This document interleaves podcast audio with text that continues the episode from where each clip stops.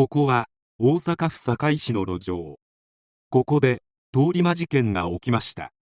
犯人は未成年でとある薬物の摂取者だったため事件の凄惨さに加え報道のあり方にも多大な影響を与えました。すでに出所していることもありぜひ知っておいてほしい事件でもあります。それではどうぞ。1998年1月8日8時50分頃女子高生が助けてと叫び走ってきた。その背後には凶器を持った上半身に何も着ていない男が何かわめきながら追いかけてきていた。通園バスを待っていた5歳の子供とそのお母さんが次の標的となり2人を襲った。救急車を呼んでくださいという大きな声も響き渡り男は逃走。駆けつけた大阪府堺西警察署の署員は現場近くの空き地にいた男を緊急逮捕した。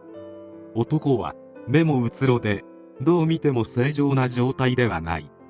それもそのはず。この男はアンパンの過剰摂取者であった。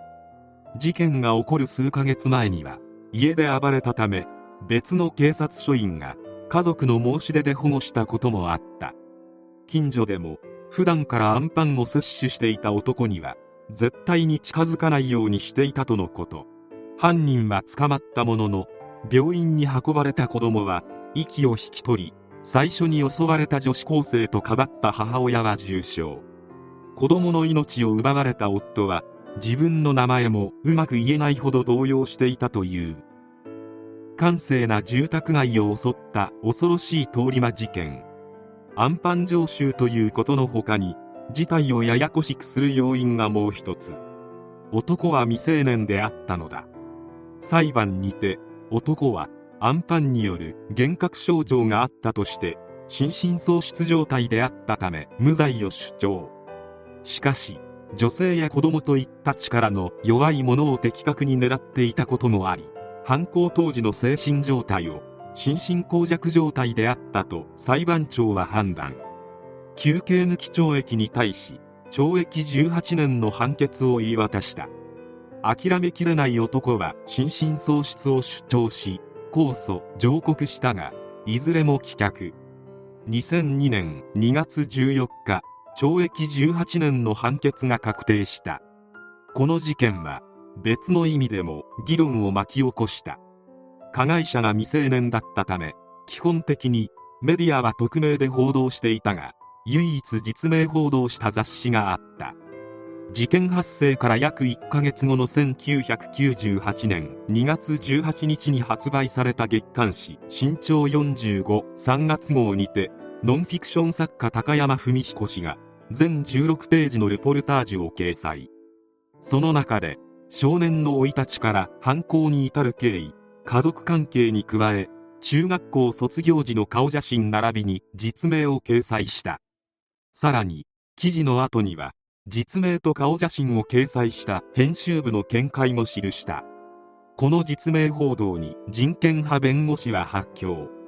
少年の弁護団はこの特集を重大な人権侵害行為とみなし販売中止と回収を求める抗議声明を出した。少年法に違反するとして販売を中止する書店もあった。政界でもこの件は議題に上がり当時の法務大臣も商業主義的な報道は憂うべきことだ。厳正に対処すると述べた。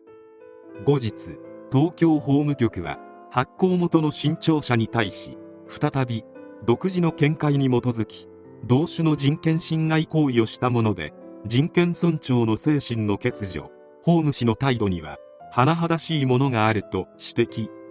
少年法で保障されている人権を著しく侵害したとして再発防止策の策定や少年に対する謝罪などの被害回復措置を行うよう勧告した。しかし新潮社は勧告に応じない方針を表明。少年側も黙っておらず少年と弁護団は少年法61条に抵触した記事で名誉を傷つけられたとして新潮45の編集長と記事を書いた高山文彦氏を名誉毀損の疑いで告訴。2200万円の賠償などを求めて大阪地裁に提訴した。この訴訟について大阪地裁は実名を報道した新潮45の記事が少年法に違反し記事に公益性がないと指摘。さらに新潮社発行の「フォーカス」が神戸連続児童事件の犯人いわゆる少年 A の顔写真を掲載するなど過去に法務局から再発防止の勧告を受けていたケースを挙げ実名報道したのは悪質であると判断。計250万円の支払いを命じた。しかし高裁にてこの判決は覆り表現の自由に優先するものではなく社会の自主規制に委ねたものであり表現が社会の正当な関心事で不当でなければプライバシーの侵害に当たらないと条件付きながら実名報道を容認する判断を示した。これにより加害者が少年であっても場合によっては実名報道できるとする初めての判決となった。少年側は上告するも間違った行為を許す気になったと謎の上から目線の発言をして上告を取り下げ新潮社側の勝訴が確定した。現在でも犯罪者が少年であった場合基本的に匿名報道が行われる。実名報道されるのは新潮社のように自己判断によるものかもしくは死刑判決が確定した時である。上智大学文学部新聞学科の田島教授によればメディアの本来の在り方から言えば死刑が確定するかしないかといったことは実名報道とは関係ない。その犯罪が重要で実名を知らせるべきと思えば報じればいいのだと思います。死刑判決があったからとか更生可能性がなくなったからというだけで確然と実名にするというのはあまりに機械的な理由で思考停止と言わざるを得ませんとのこと。少年との裁判に勝訴した高山氏も実名報道について実名報道をすること自体に問題はないと思います。ただ彼の生い立ちや生育歴を調べ上げその上で事件の重大性を考慮し実名を出すのなら意味はある。しかし死刑が確定したから実名を出すというのは報道ではなくベルトコンベアを流れるものを右から左へ動かしているのと全く一緒ですよ。事件そのもの犯人そのものを見て判断するという視点が全く欠けているのですと述べた。そもそも元少年のやったことに鑑みればもはや使命と公正というレベルをはるかに超えているのは明らかで犯した罪の重さを考えれば社会復帰の可能性を論じること自体あまりにアホらしいことと感じる。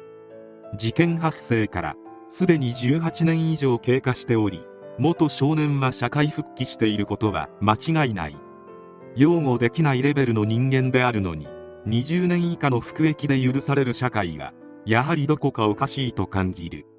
おまけに裁判では無罪を主張するなど全く反省の色が見えなかった。アンパン摂取してたから仕方ないだろと弁護してた方は本気でそう思っていたのだろうか。